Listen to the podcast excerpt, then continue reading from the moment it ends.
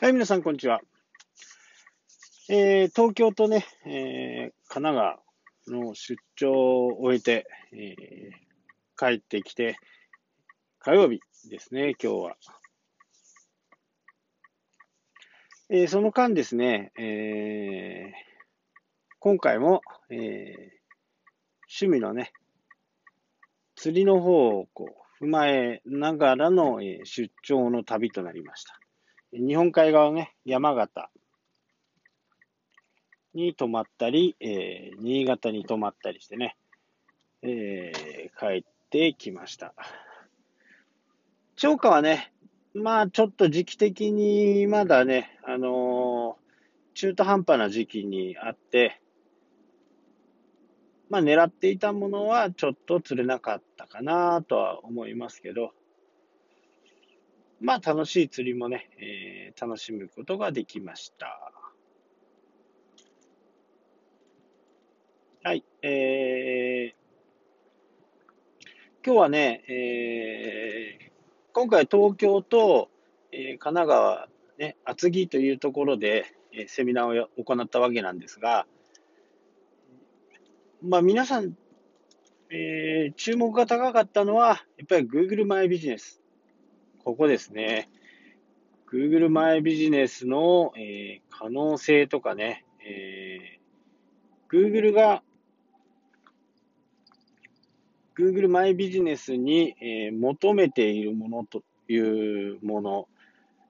はねや、やっぱりちょっと効果が非常に高いように、えー、思います。例えば何かを検索する場合では、この Google マイビジネスっていうのは、えー、表示されることはなかなかないんですが、えー、指名検索された場合には、あのー、もう検索エンジンのね、一等地と言われるようなところに、えー、表示されます。まあ、これ Google マップと、えー、ここがね、ちょっと複合的にいろいろ重なっていて、ちょっと複雑ではあるんですけど、えー、まずね、Google マイビジネスっていうのがある、えー、のはですね、Google マップ。これをメインの、えー、プラットフォームにしてるんですね。で、Google のマップっていうのは、いろいろなこうお店とか、えー、店舗があればですね、そこに対して口コミをかけたりするものを、えー、見たことがあると思うんですけど、えー、ローカルガイドという形で、まあ、よ、俗に言うね、えー、口コミを書くイエルプとか、えー、まあ、食べログとかもそうかもしれませんけど、あとトリップアドバイザーとかね、えー、そういったものの口コミを書いていくものを、この Google マップの方に、もう数年前から実装されているわけです。で、その口コミも、えー、書けるし、自分で、えー、Facebook で言うと Facebook ページみたいなものなんですけど、えー、お客さんも書き込みをできたり、写真を投稿したりすることができる。まあ、そんなような使い方なんですけども、まあ、Google の方は誰を管理者にする、管理者のね、登録をする。そうするとですね、それと Google マイビジネスがこう連携するような形でね、スポット登録みたいな形ができます。で、その、えー、スポット登録をすると、今度どういうふうになっていくかっていうと、えー、投稿とかですね、あのー、写真を入れたりとか、動画を入れたりとか、360度撮影の映像を入れたりとかですね、様々なことができます。で、えー、もう指名検索をマップ、マップでしてるんで、えー、ほほぼほぼ指名検索になるということなんですね。えー、ただ、一部検索でも、マップが出てくることがありますよね。えー、例えばさ、ラーメン札幌とかっていう風なキーワードを打ったときに、地図が表示されて、その、えー、3つのうちどれにするかっていうところを押すと、えー、こう丸いマークで電話をしたりとか、そのスポットを登録したりとか、ウェブサイトを見たりとか、そういったことができると思うんですけど、えー、あとね、行き先の検索ですね。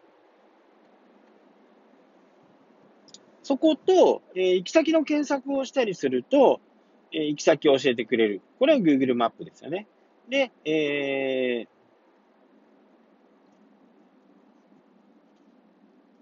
ー、電話をかけたり。まあそういったこともできると。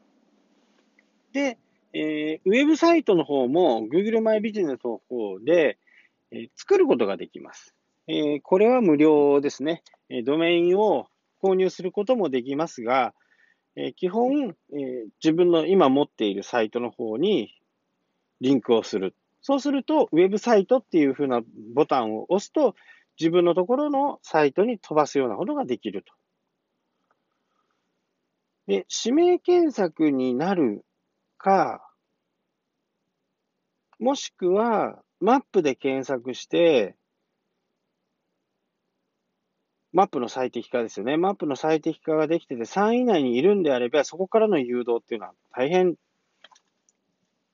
確率的に高いですね。なので、もっと見るっていうふうなものを押さなければ、えー、押す人はね、もっと見るっていうのを押す人はなかなかいないんですけど、まず3つ、そのマップで3つのところに表示されるっていうのは、やっぱり非常にアドバンテージがあると。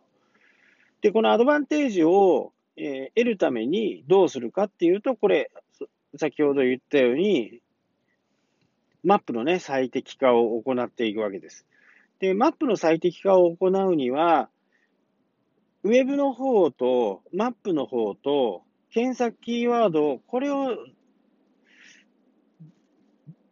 絶妙なね、組み合わせでやっていく。で、これは私は今まであんまりこう注目してこなかったんですけど、まあ調べなかったっていうことなんですけどね。ただ、あの、キーワードをしっかり入れてるサイトに、えー、飛ばしていると、えそこが、えー、うまくヒットして3つのところになる。えー、口コミが多いから、マップに出る。これはね、あんまりこう正しくないですね。えー、サイトの方の更新状況とか、サイトの中に、えー、そのユーザーが検索した言葉が入っている。そういったことがね、やっぱり重要になってくるような気がします。どちらにしてもですね、あの、このマップに乗ることは、この3番目、3、3つの中に乗るっていうことが非常に大きいんですけど、えー、このマップに関して絶対載せたいと思ってても、マップが出ない検索キーワードとかっていうのがあるんですね。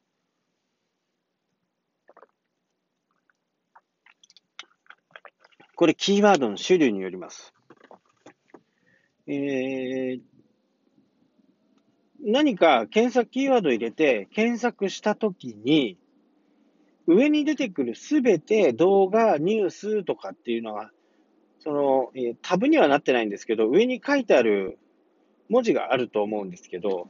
そこが検索キーワードによって変わってくるんですね。例えば札幌ラーメンっていうふうにやると、えー、札幌のラーメンが食べたいんだろうなっていうふうな、えー、思い。これはね、AI の技術ですね。AI の技術で札幌ラーメンって言った時にはマップを出す。ラーメン作り方ってやると、えー、動画を出す。というふうにですね、検索する人のブラウザーとか、今までやってきた、見てきたことを反映して、勝手にね、えー、Chrome の方で判断してくれるのがあるんです。で、なので、えー、どんなに自分の、自分が来てほしいキーワードを、で、えー、入力して出し、出したときに、マップが出てこないキーワードだと、ちょっと Google マイビジネスを使うには、ちょっとマイナスかなっていう部分はあります。まあ、ですがで、ですが、この Google マイビジネスで、えー、ウェブサイトがいらない、ね、ホームページがいらない、例えばブログがいらないっていう風になったときに、えー、これね、非常にこう、費用的な部分も、まあ、Google ですから、いつか料金を取ってくるかもしれないですけど、今のところそういう動きは全くないんで、えー、無料でね、全部できてしまうと。で、例えば経路検索をしたときに、ここから出発して到着する時間に営業時間が過ぎていれば、営業時間が過ぎているけど行きますか？みたいな形で、えー、教えてくれるんですね。だったら、あのー、営業時間が終わってしまうんだったら今日はやめとこうとか、えー、そうなってくる。そのお客さんにとって、えー、時間を有効に使えるっていうことでも、えー、ありますよね。では、そこに向けて、私たちがどんなことをしていかなきゃならないかっていうと、例えば臨時休業があるとか、会社の行事があって、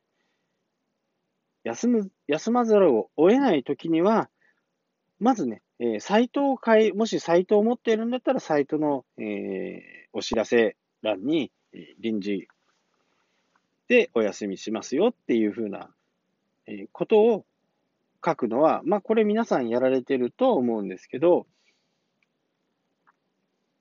その次にね、やらなきゃならない、やらなきゃな、やらなければならないのは Google マイビジネスのその時間を、設定を変えておく。特別営業日っていう風な形で、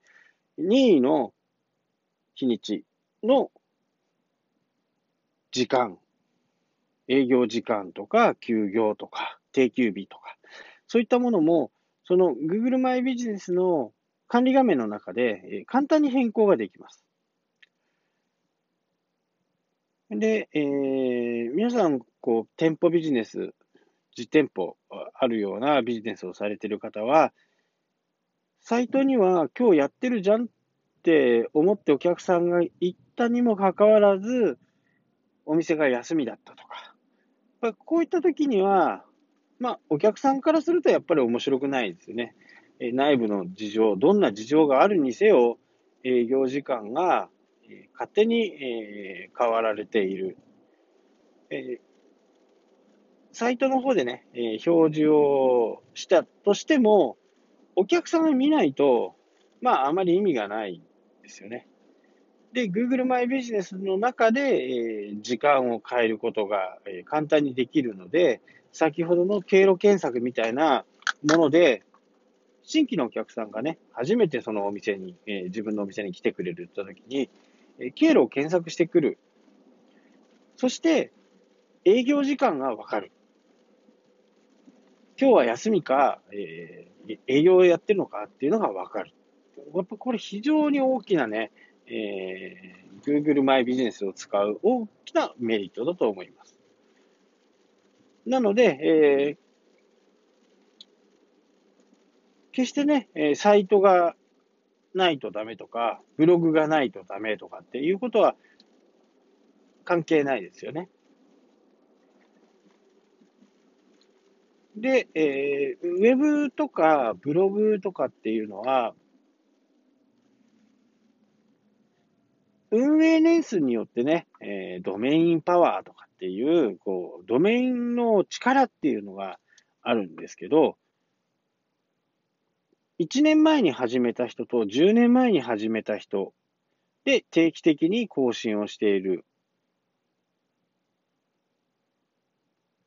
これは、えー、どちらをお客さんが信用しますかっていうことになるんですけど、まあ、1年前にやってるよりも10年前にやってる方が、えー、一生懸命やってるし、この激動の中、えー、しっかり運営をされ、してるんだなっていうふうに、えー、思う。これ客観的な数字として、客観的に見たときに、1年、ま、1年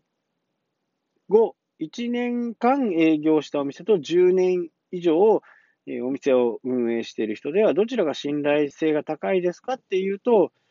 もちろんね、よしあるし、よしあるし、よし悪しがあるとは思うんですが、10年の方が信用されやすい。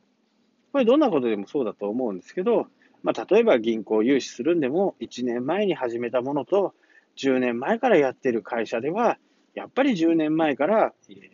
やってる会社の方に融資をしたくなる。まあ、これが基本的な考えですよね。と同時、と同じように、ドメインも10年前から取っているドメインの方が、やっぱり有利なんですね。ただ、えー、まあ、すごい数のウェブとかブログが世の中にあるわけですよね。で、そのライバルたちに勝して、勝っていくためには、やっぱり更新をし続けていたり、情報がしっかり出ているようなサイトを作っていったり、ブログを作っていかなきゃならないんですけど、Google マイビジネスはね、固有名詞で検索するされるだけで、自分の、会社のサイトが出てきて、右側に Google マイビジネスマップが出てきたり、ストリートビューが出てきたり、写真が出てきたりする。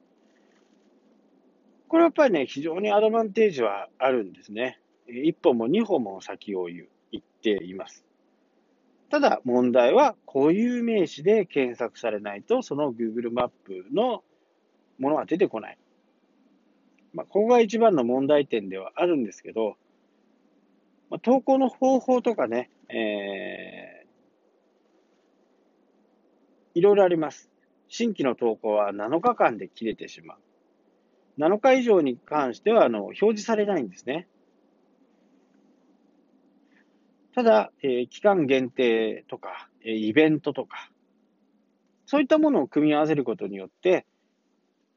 いろんな形でね、情報を更新すればするほど、えー、サイトの中、まあ、Google マイビジネスの中にもサイトが作ることができるんですけど、そこがどんどんどんどんリッチになっていくという形なんですね。なので、えー、もしね、えー、まだサイトを持っていない っていう人でも、Google マイビジネスね、Google の ID があれば、簡単に作ることができますし、スポットは自分で作ることもできますけど、もうすでにある場合、管理者登録をして、えー、行くとですね、自分に管理が、管理ができるようになります。そうすると投稿したり、動画を入れたり、えー、そういったことをコントロールできるような形になるんですね。まあ、この辺が、まだまだね、あのー、よくわからない方が多いので、もしビジネスをやってね、実店舗でやってる方は、Google マイビジネスにね、登録をしてみてください。私も以前から Google マイビジネスに関しては、えー、結構言ってますけど、ここに来てね、やっぱりちょっと、Google マイビジネスのね、凄さ、ね、か気軽さっていうものが、えー、クローズアップされて、来年あたりはね、この Google マイビジネスの 本とかね、そういったものも出るんじゃないかなっていうふうに、えー、思うくらいの、なかなかのね、えー、いいプラットフォームだと思います。と同時に Google も Google プラスが来年の、えー、6月から8月ぐらいだったかな。その、えー、間で、Google 前、Google プラスがね、えー、閉鎖になりますんで、なかなか Google も一生懸命やってたんですけど、やっぱりソーシャルメディアっていう人の心をね、動かすようなプラットフォームは Google はなかなかちょっと難しかったかなっていう、客観的なね、データを見ていったり、客観的なデータを精査する力は大変高いと思うんですけど、えー、人がね、喜んで登録、投稿するような形ののプラットフォームはちょっとできなかったということになりますかね。まあ、またね、あのー、いろんな形でね、また投稿、えー、ボイスブログやってきますんで、えー、今後ともどうぞよろしくお願いします。えー、今日はここまでです。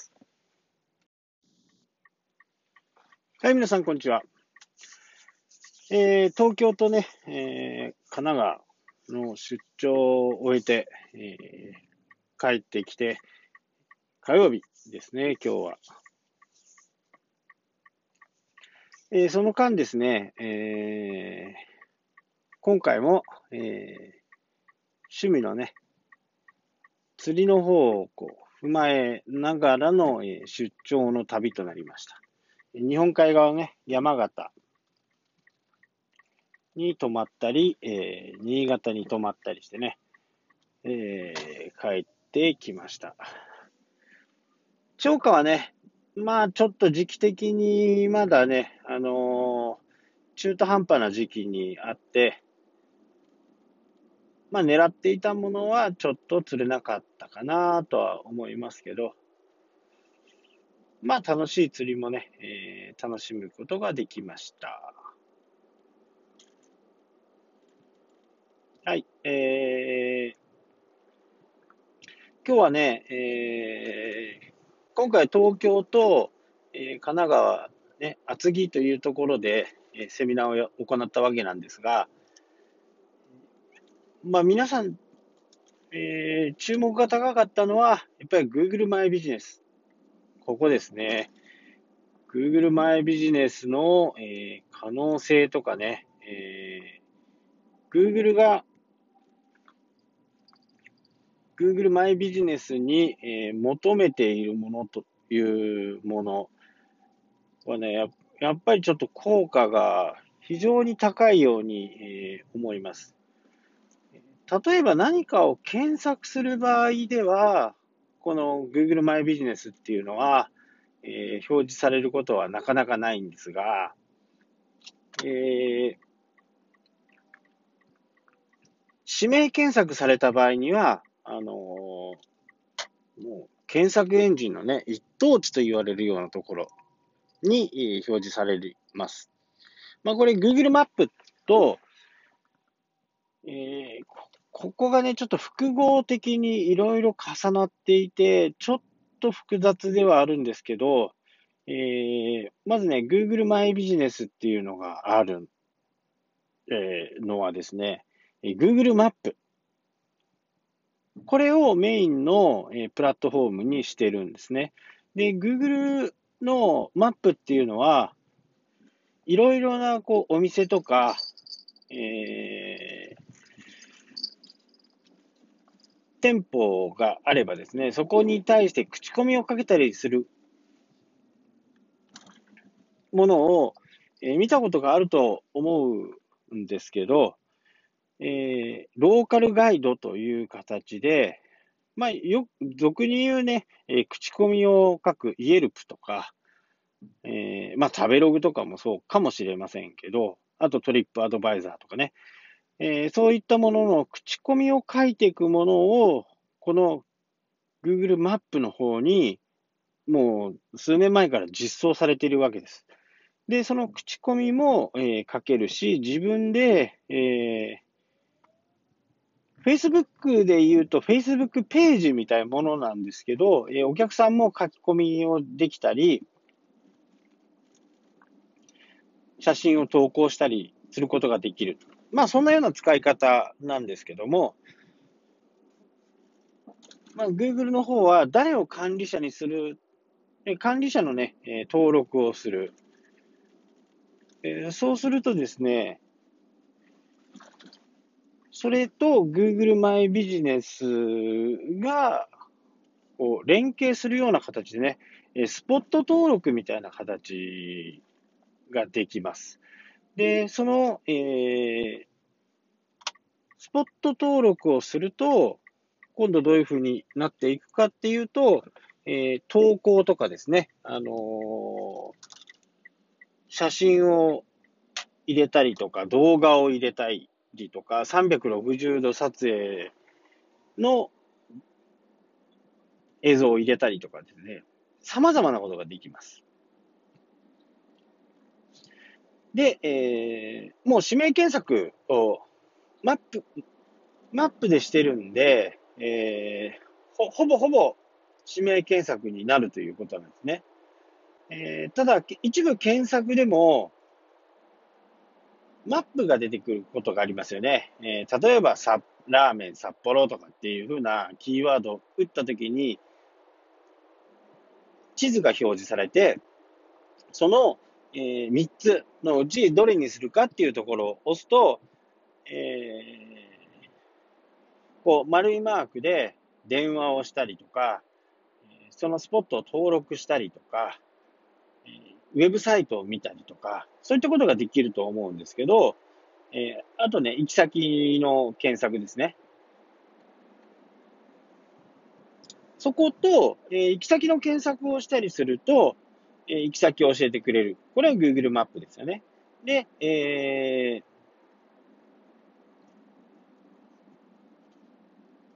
ー、電話をかけたり。まあそういったこともできると。で、えー、ウェブサイトの方も Google マイビジネスの方で、えー、作ることができます。えー、これは無料ですね。えドメインを購入することもできますが、え基本、え自分の今持っているサイトの方にリンクをする。そうすると、ウェブサイトっていう風なボタンを押すと、自分のところのサイトに飛ばすようなことができると。で、指名検索になるか、もしくは、マップで検索して、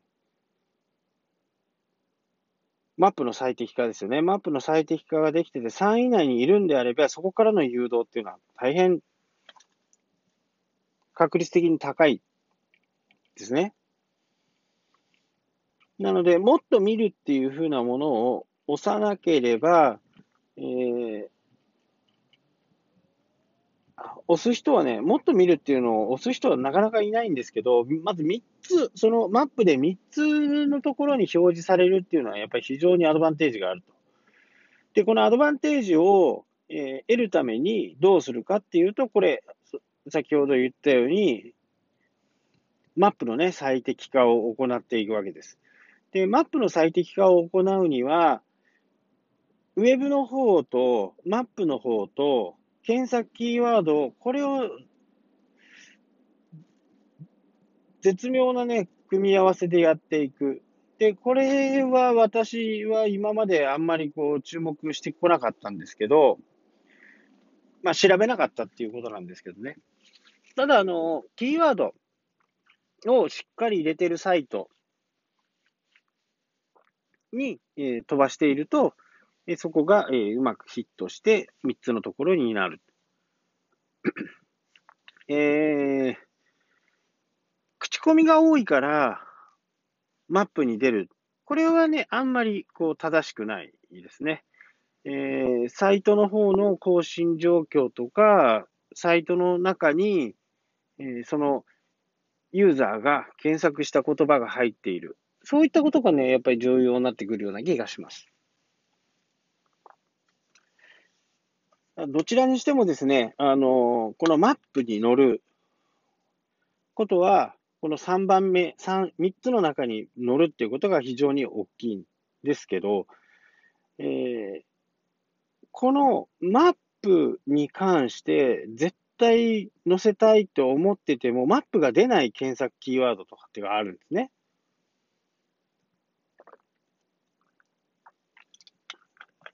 これキーワードの種類によります。えー、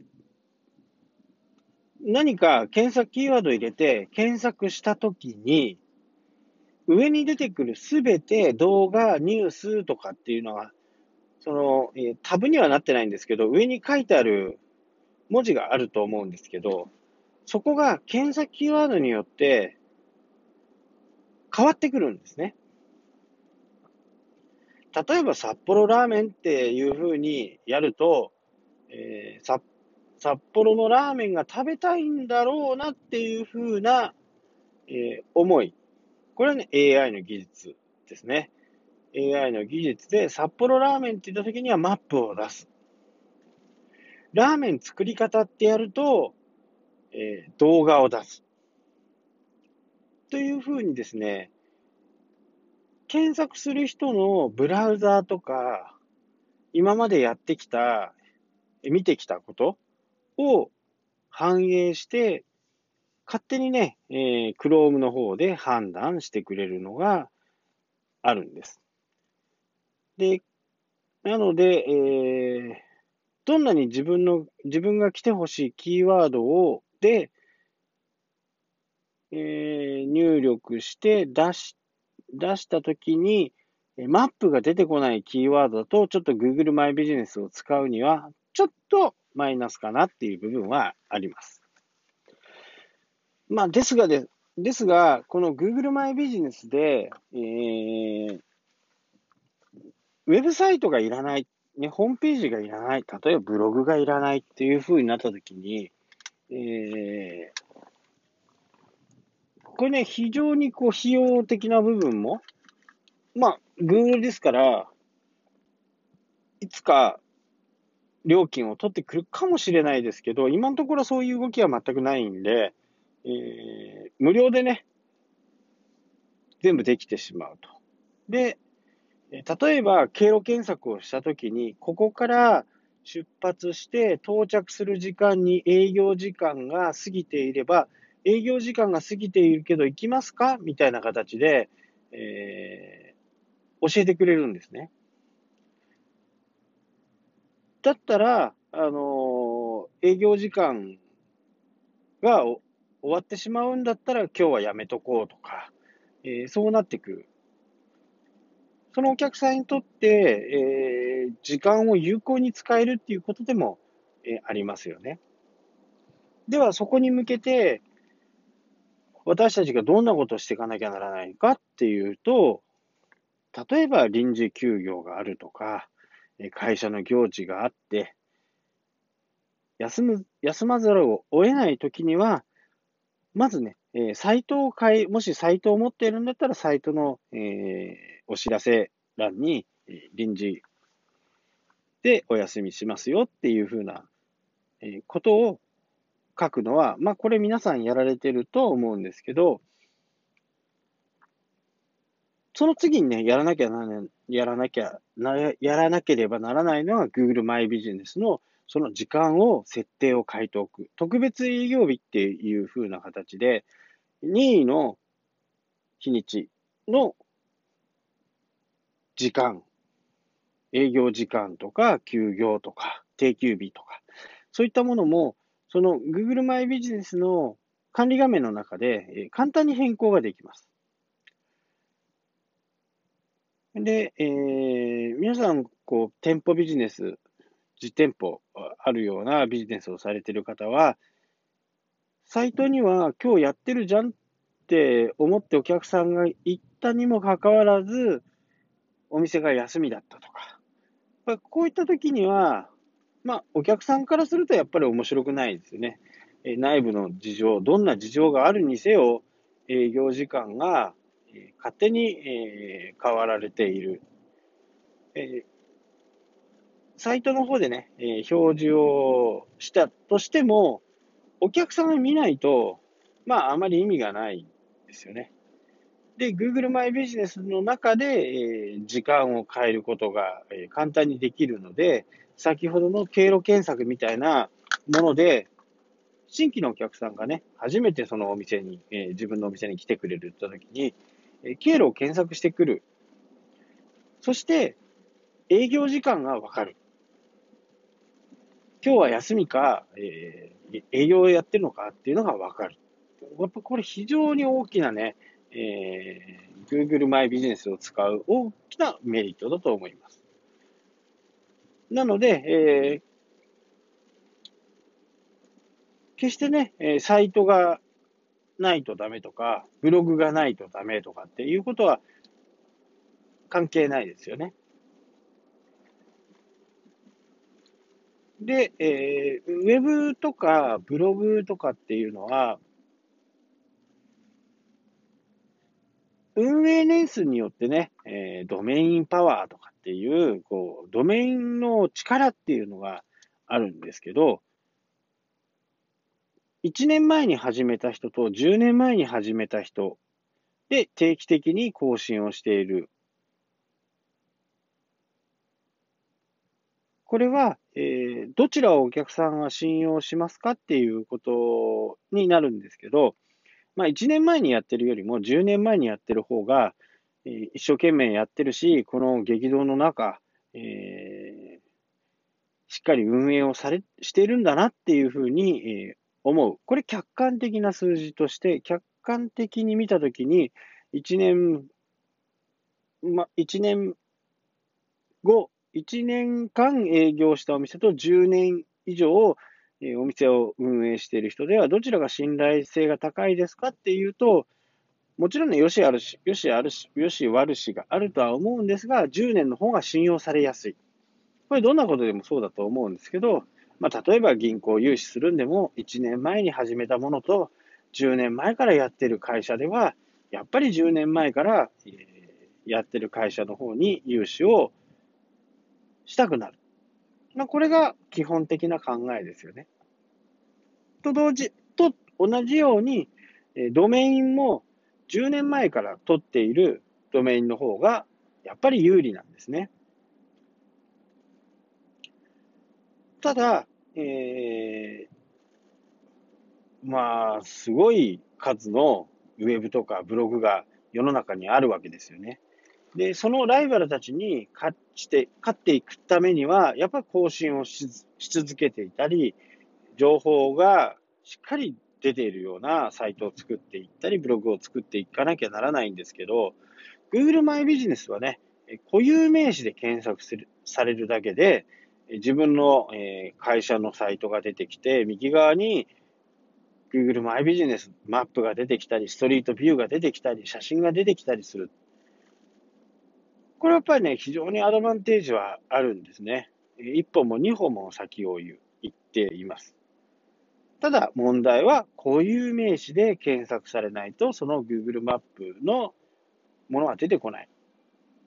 まあ、ここが一番の問題点ではあるんですけど、まあ、投稿の方法とかね、えー、いろいろあります。新規の投稿は7日間で切れてしまう。7日以上に関してはあの表示されないんですね。ただ、えー、期間限定とか、えー、イベントとか、そういったものを組み合わせることによって、いろんな形でね、情報を更新すればするほど、えー、サイトの中、まあ、Google マイビジネスの中にもサイトが作ることができるんですけど、そこがどんどんどんどんリッチになっていくという形なんですね。なので、えー、もしね、えー、まだサイトを持っていない っていう人でも、Google マイビジネスね、Google の ID があれば、簡単に作ることができますし、スポットは自分で作ることもできますけど、もうすでにある場合、管理者登録をして、えー、いくとですね、自分に管理が、管理ができるようになります。そうすると投稿したり、動画を入れたり、えー、そういったことをコントロールできるような形になるんですね。まあ、この辺が、まだまだね、あのー、よくわからない方が多いので、もしビジネスをやってね、実店舗でやってる方は、Google マイビジネスにね、登録をしてみてください。私も以前から Google マイビジネスに関しては、えー、結構言ってますけど、ここに来てね、やっぱりちょっと、Google マイビジネスのね、凄さ、ね、か気軽さっていうものが、えー、クローズアップされて、来年あたりはね、この Google マイビジネスの本とかね、そういったものも出るんじゃないかなっていうふうに、えー、思うくらいの、